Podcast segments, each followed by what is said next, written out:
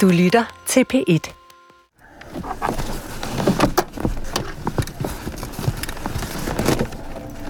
Så øh, er jeg på vej ind på herberget, og øh, hun har lige ringet og sagt, om jeg kan komme øh, her i aften. Og øh, nu har jeg kørt derud, og nu er jeg på vej derind.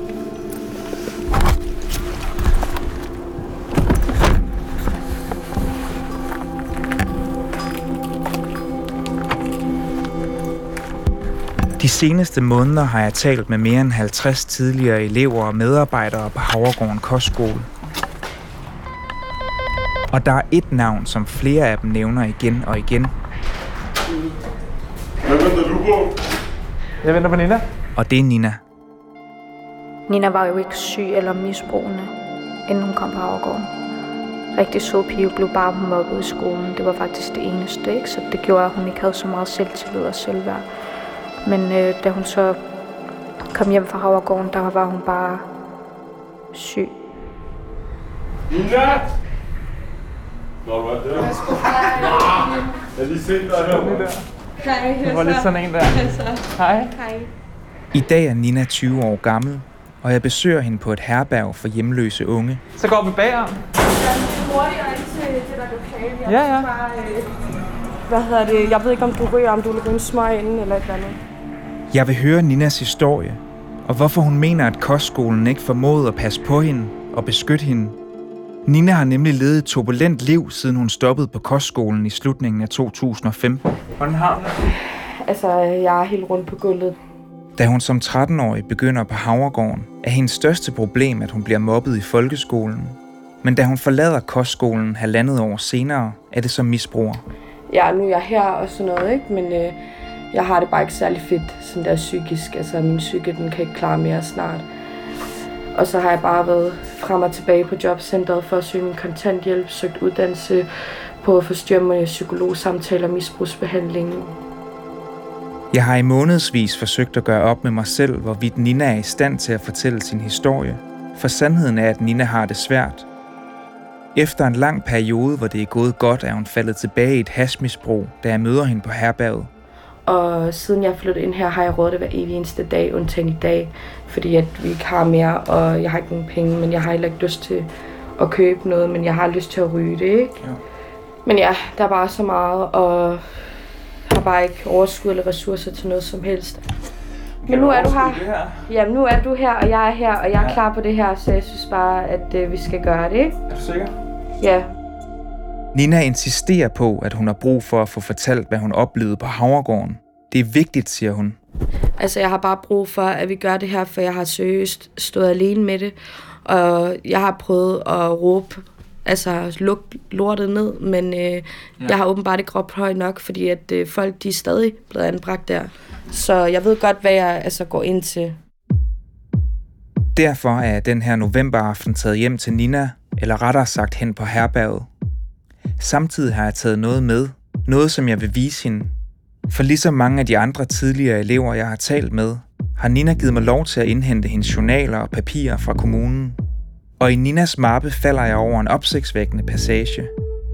For da den kun 13-årige Nina har gået på kostskolen i et halvt år, sker der en sen aften en episode med en dreng, den her episode skal ifølge Nina ende med at få store konsekvenser for hende. Det, jeg har taget med fra Ninas sagsmappe, og som jeg gerne vil vise hende, er socialrådgiverens beskrivelse af den her episode.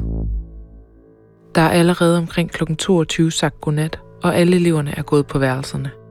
Nina og drengen er stået op efterfølgende og befinder sig sammen i stueområdet i bogruppen. Drengen forsøger at trække Ninas bukser ned, men hun afværger det. Han begynder så at skubbe hende mod hans værelse. Her skubber han hende ned på sin seng og befamler hende. Nina siger flere gange nej og udtrykker, at hun ikke vil have det. Og så skriver socialrådgiveren en sætning, jeg efterfølgende bliver nødt til at læse flere gange. Han får alligevel befamlet hende i et omfang, der bevirker, at hun bliver interesseret i deltagelse af seksuelt samkvem. Socialrådgiveren skriver, at Nina gentagende gange siger nej, men så skriver hun lige bagefter, at drengen befamler Nina i et omfang, der gør, at hun bliver interesseret i deltagelse i seksuelt sammenkvem. Den sætning har jeg svært ved at forstå. For Nina fortæller mig, at hun mener, at der var tale om et overgreb, som aldrig blev meldt til politiet eller tilsynsmyndighederne. Og det her, det er ikke den eneste gang, at kostskolen ikke indberetter et muligt seksuelt overgreb.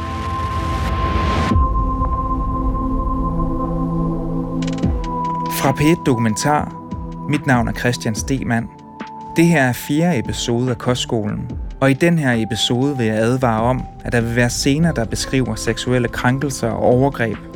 Det kan virke barsk, men det er nødvendigt for at forstå den historie, som de tidligere elever fortæller, men også for at forstå omfanget af det svigt, som mange beskriver har foregået på Havregården.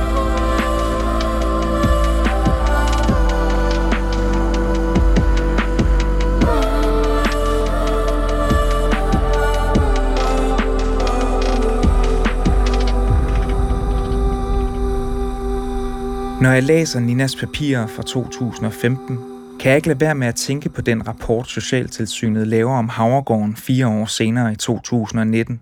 Tilbuddet har inden for de sidste seks måneder haft to hændelser, som Socialtilsynet er vidne om, hvor der er sket deciderede seksuelle krænkelser i tilbuddet. To seksuelle overgreb begået mod den samme mindreårige pige. Ligesom Nina er den her pige også kun 13 år gammel, og hun er ankommet til kostskolen få måneder før de seksuelle overgreb finder sted. Da Socialtilsynet opdager de seksuelle overgreb, som pigen har været udsat for, skriver de i deres rapport, at Havregården ikke i tilstrækkeligt omfang har været i stand til at forebygge overgrebet, trods beskrivelse af risici og faresignaler, og at kostskolen ikke har været i stand til at beskytte pigen. På det her tidspunkt har Socialtilsynet angiveligt kun hørt om en anden sag om seksuelle krænkelser på kostskolen. Og det undrer mig.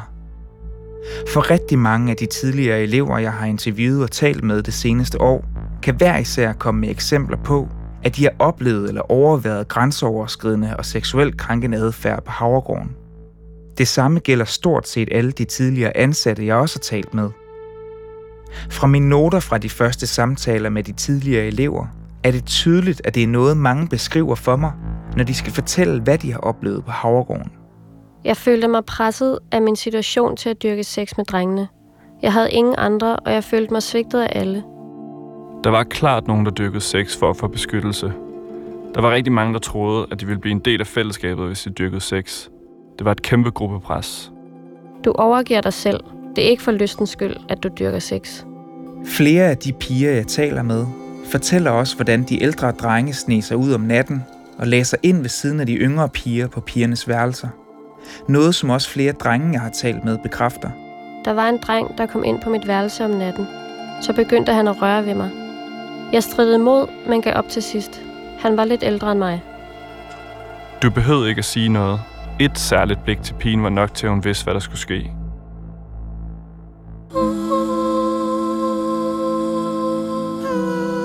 Da jeg læser om den her nye sag fra 2019, hvor Socialtilsynet rent faktisk finder ud af, at der har været to seksuelle overgreb mod en kun 13-årig pige, så kan jeg også se, at det ikke er noget, kostskolens ledelse selv informerer tilsynet om. Det er de ellers forpligtet til at gøre. I stedet er det noget, tilsynet opdager ved en tilfældighed. Jeg kontakter derfor pigens familie, for jeg vil gerne vide, hvordan Havregården håndterede det her overgreb. I dag er pigen 15 år gammel, og jeg har med hendes egen og familiens accept fået lov til at fortælle hendes historie. Pigen selv og familien ønsker at være anonyme af hensyn til sagens karakter og pigens alder. Derfor fortæller jeg ikke hendes navn her. Men sagsdokumenterne fra den gang beskriver meget eksplicit, hvad der sker begge gange, hun bliver udsat for et seksuelt overgreb. Første gang er cirka to måneder efter, hun er begyndt på Havregården. Det er aften, og den dengang 13-årige pige ligger på sin seng på sit værelse og ser YouTube med en på det tidspunkt noget ældre dreng. Efter noget tid begynder drengen at røre hende i skridtet. Hun flytter hans hånd, men siger ikke nej. Drengen forstår ikke hentydningen til, at berøringen skal stoppe, og derfor fortsætter han, står der i dokumenterne. Pigen har svært ved at komme ud af situationen, men rejser sig til sidst og forlader værelset. I dokumenter fra Pines kommune kan jeg se, at Pines mor giver udtryk for, at hun er dybt frustreret over Havregårdens håndtering. Hun har nemlig allerede fra start af udtrykt bekymring over, at drenge og piger må være på hinandens værelser på kostskolen, og hun har fra starten understreget over for Havregårdens personale, at hun ikke vil have, at der er drenge på datterens værelse. Den samme advarsel rejser Pines hjemkommune også gentagende gange over for Havregården, viser dokumenter for sagen. Pigen har nemlig ifølge moren og kommunen svært ved at sætte grænser. I papirerne fremgår det også, at moren og skolen ikke vælger at anmelde den første episode på værelset, da drengen udtrykker, at han er ulykkelig over situationen og giver pigen en undskyldning, som hun tager imod. Men fire måneder senere bliver den 13-årige pige igen udsat for et seksuelt overgreb på pigens værelse på kostskolen. Det viser en underretning fra en socialrådgiver på Havregården til pigens kommune. Efter lidt filmkig begynder drengen at kærtegne pigen over store dele af kroppen. Pigen fortæller, at hun ved hans berøringer bliver bange og føler, at hun bliver stiv i kroppen og ligger helt stille. Drengen tager fat i hendes arm og fører den ned mod hans lem. Pigen beretter, at drengen efter lidt tid beder hende om at tage bukserne af, hvilket hun gør. Herefter skulle drengen have gennemført analt samleje med pigen. Efter den her hændelse mødes Havregårdens ledelse med politiet og en lokal kommunal sagsbehandler for at diskutere sagen. I et referat for mødet, som jeg har fundet i pigens sagsmappe, kan jeg se, at sagsbehandleren efterfølgende giver udtryk for at være chokeret over Havregården. Sagsbehandleren fortæller, at hun er meget bekymret for forholdene på Havregården. Hun fortæller, at både hun og politiet var rystet over, at Havregården var kommet med udtalelser såsom, at pigen gik meget udfordrende klædt, samt at pigen skulle have udvist seksuelt udfordrende adfærd over for flere drenge på Havregården, samt at det nok var noget, hun skulle arbejde med fremadrettet.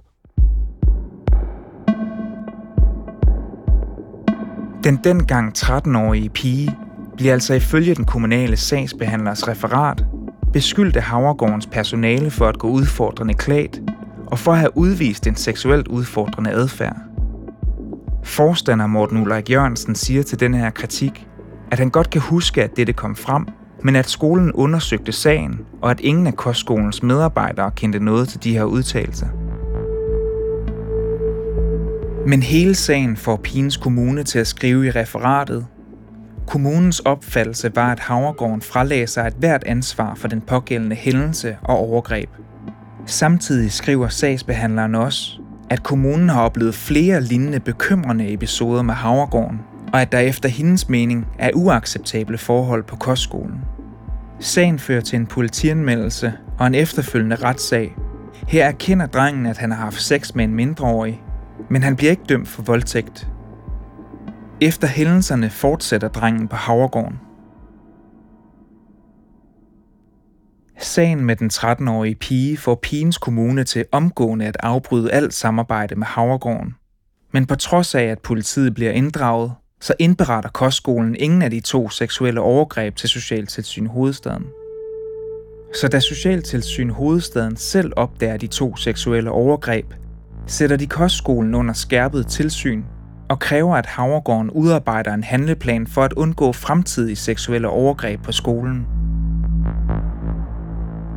Men den her plan har manglet i overvis, og det har været et problem, som ledelsen ikke har taget alvorligt, siger tidligere lærer gennem 30 år, Jette Pedersen. Det bliver ved at være i udvalg 7.000 gange. Men altså, da jeg var der, arbejdede jeg også med det. Altså. Hvor lang tid vil du give et bud på, hvor lang tid man arbejder på en fem, år, fem år. Hvad havde man før det? Ikke noget.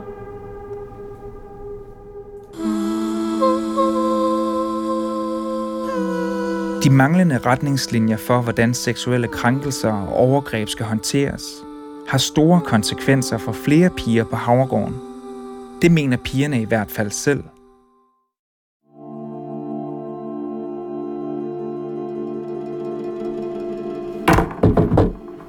Du kan bare sove over for mig, hvis Jamen, det er Jeg stiller den lidt tæt på dig, er det okay? Ja, okay.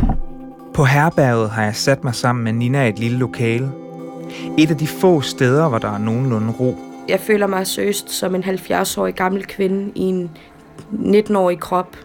Jeg føler mig sådan gammel i mit sind, fordi at jeg har oplevet at være udsat for så meget lort. Så har jeg følt, at jeg skulle klare mig selv, og jeg skulle blive voksen. Ifølge Ninas sagsmappe, som jeg har fået lov at indhente, bliver hun af kommunens sagsbehandler, inden hun starter på Havregården, beskrevet som en pige uden tætte venner. En pige, der er blevet mobbet stort set hele sin skolegang. Derfor mener kommunen, at hun trænger til en positiv luftforandring, til at få nye venner og til at komme ud og prøve sig selv af under trygge rammer. Så da Nina lige er fyldt 13 år, starter hun på Havregården. Jeg kan bare huske, at jeg faktisk var rigtig glad første dag, fordi jeg havde mødt Cassandra, og jeg følte bare, at det, det virkede faktisk lidt for godt til at være sandt, fordi at jeg følte, at jeg blev en del af et fællesskab, hvor at jeg var velkommen. Men kort tid efter, at Nina er startet på kostskolen, oplever Natasha, at hendes lille søster ændrer sig markant. Altså den første ting, jeg lagde mærke til, det var jo sådan, at hun lugtede af røg. Øhm, og det kan jeg huske, det blev jeg rigtig ked af det, fordi hun var jo ikke særlig gammel. Altså jeg, jeg kunne slet ikke forestille mig, at min søster stod og ryge. Da Nina er 13 år gammel, har hun sex for første gang. Hun har kun gået på Havregården i et par måneder, og jeg kan se i hendes papirer, at hende og den dreng, hun har sex med, har en relation, der går op og ned, som der står. Jeg sad flere nætter og græd på grund af ham. Men efter et halvt år på skolen, sker der noget med Nina og drengen. En aften finder Cassandra hende nedtrykt. Jeg kommer ned til hende og finder ud af, at, at der er noget galt, og jeg bliver med at spørge, og Nina vil ikke sige det. Og så begynder hun bare at græde. Altså sådan helt uhemmet. Nina fortæller Cassandra, at hun har haft sex med drengen, men den her gang var det ikke frivilligt. Bagefter fortæller både Nina og Cassandra til Havregårdens medarbejdere, hvad Nina har været udsat for. Dagen efter skriver Havregården nu en underretning til Ninas hjemkommune. Skolen er bekymret, og de skriver, at de ser alvorligt på sagen, fordi Nina er mindreårig, og fordi hun formentlig har været ude for et pres fra drengen.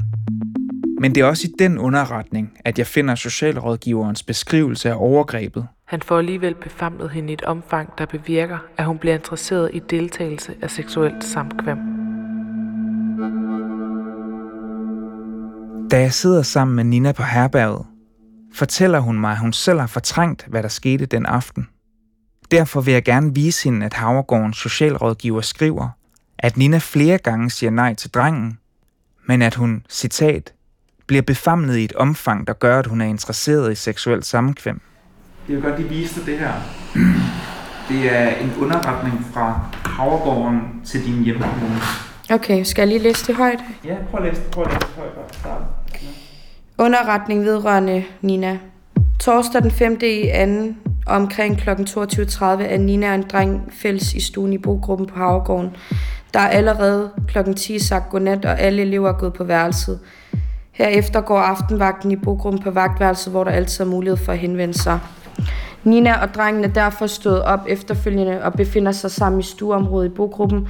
Drengen forsøger at trække Ninas bukser ned, men hun afværer det. Han begynder så at skubbe mod hans værelse. Her skubber han hende ned på seng og befamler hende. Nina siger flere gange nej og udtrykker, at hun ikke vil have det. Han får alligevel befamlet hende i, øh, i et omfang, der bevirker, at hun bliver interesseret i deltagelse af seksuelt samkvæm. Hvordan er det Og læse det her Ja. fem år efter. når vækker der følelser? Øh, det ved jeg ikke. Det gør mig selvfølgelig ked af det, og det ved jeg ikke, det gør ondt på mig. Det er svært at tale om. Øh, men jeg har- kan bare mærke på mig selv, at, øh, at jeg, jeg ved det ikke. Altså, jeg kan ikke forstå, hvorfor jeg fortjener at blive udsat for de her ting. Altså, det forstår jeg bare ikke.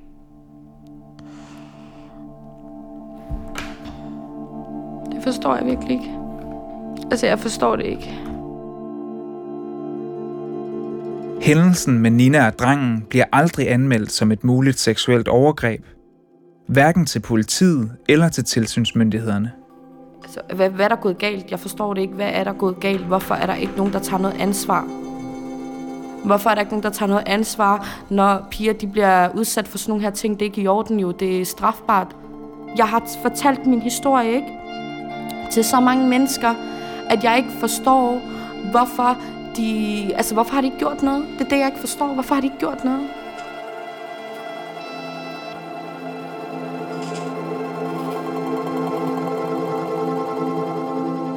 Jeg har spurgt den pågældende dreng, om han har dyrket sex med Nina mod hendes vilje. Han svarer nej og siger, at han aldrig har dyrket ufrivillig sex med nogen på Havregården herunder Nina. Derudover har han ikke andre kommentarer. Jeg har vist Ninas sag til Eva Nauer Jensen, lektor ved Juridisk Institut på Aarhus Universitet, og hun kalder Havregårdens behandling af episoden for grotesk. Det er forfærdeligt at se, at personalet ikke er mere bevidst om, hvad der sker psykologisk i sådan en situation øh, hos en pige som, øh, som, som hende her, at man øh, får det drejet hen til, at hun selv bliver interesseret at der er ikke nogen overvejelser over, om hun i virkeligheden øh, var for bange, eller øh, var ude af stand til at sige fra, fordi hun var yngre end den øh, dreng, der nu var der. Altså, der er slet ikke nogen overvejelser over, at hun har været i et, øh, en meget, meget, meget sårbar situation. Så konstaterer man bare det her. Det er under al kritik.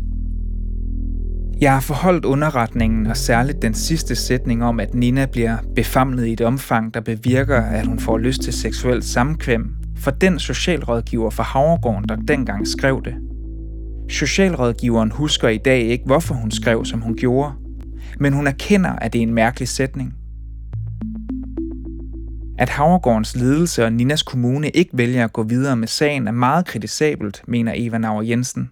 Altså det, det, er helt, øh, det er helt uden for diskussion. Altså allerede fordi hun var så ung, som hun var, så skulle det selvfølgelig have været politianmeldt.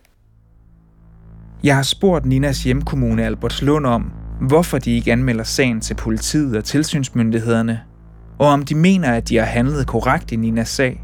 Til det svarer afdelingschefen i børn og familie, Tine Bugjul. Albertslund Kommune kan kun beklage, at Nina ikke har følt sig ordentligt hjulpet. I lyset af sagen, her seks år senere, står det klart, at vi skulle have kontaktet politiet omkring hændelsen, så de kunne have set på og taget sig af vurderingen af episoden. Vi kan og skal hjælpe unge i en situation som Ninas. Politiet skal tage sig af det strafferetslige i sådan sager. Og for at det kan ske, er det nødvendigt, at hændelser som i denne sag bliver videregivet til politiet. Det er klart. I dag har vi en anden praksis, der sikrer det.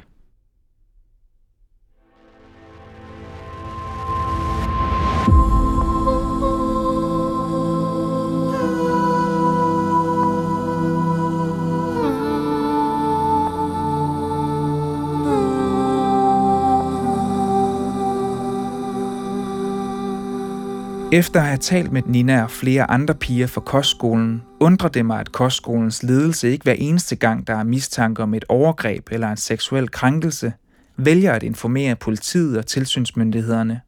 Og når jeg spørger de ansatte ind til hvorfor, så er svarene vidt forskellige.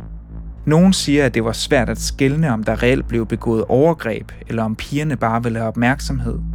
Andre siger, at mange af børnene havde en helt anden grænseløs tilgang til sex end almindelige børn, og en mindre gruppe siger, at det var dårligt for skolens ry, hvis der var alt for mange sager om overgreb og krænkelser, og derfor blev der lagt en dæmper på sagerne.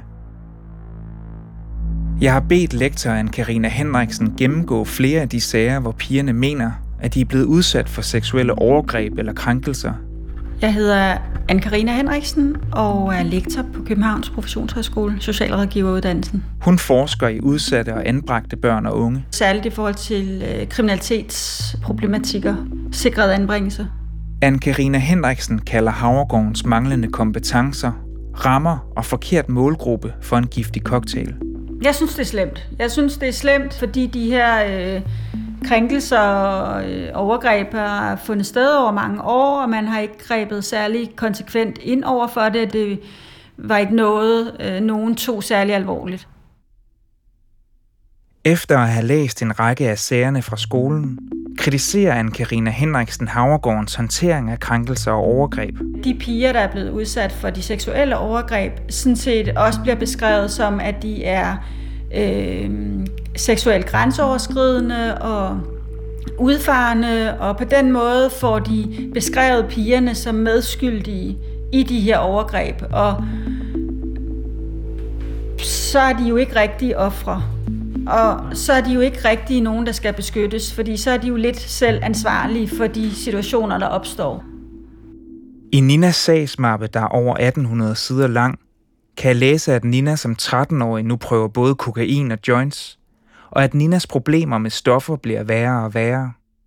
Jeg kan se, at de sociale myndigheder beskriver Ninas adfærd som aparte og speedet. Havde jeg ikke været øh, hvad hedder det, på HG, så havde jeg i hvert fald ikke øh, været her, hvor jeg er i dag. Men jeg tager faktisk fra Havregården med ikke bare et problem, men med flere problemer.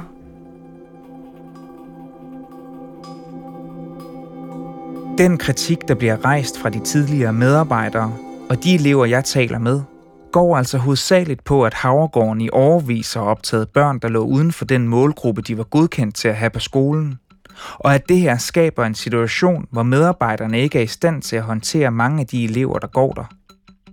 Samtidig kritiserer en række tidligere medarbejdere Havregården for at overhøre de mange advarsler, de igen og igen kom med, og for at tilbageholde informationer fra Socialtilsynet. Men det jeg nu finder ud af er, at der i de her år er mange børn på Havregården, der er selvskadende, og flere af dem giver udtryk for, at de er det, fordi de mistrives og har det dårligt på kostskolen. Og da jeg så får mulighed for at læse en række af de her tidligere elevers journaler og sagsmapper, kan jeg se noget, der overrasker mig. For i en periode på fem år er der mindst seks forskellige elever, der har forsøgt at tage deres eget liv, imens de går på Havregården. Nogle har prøvet det flere gange. Men det her, det har tilsynsmyndighederne heller ikke hørt noget om –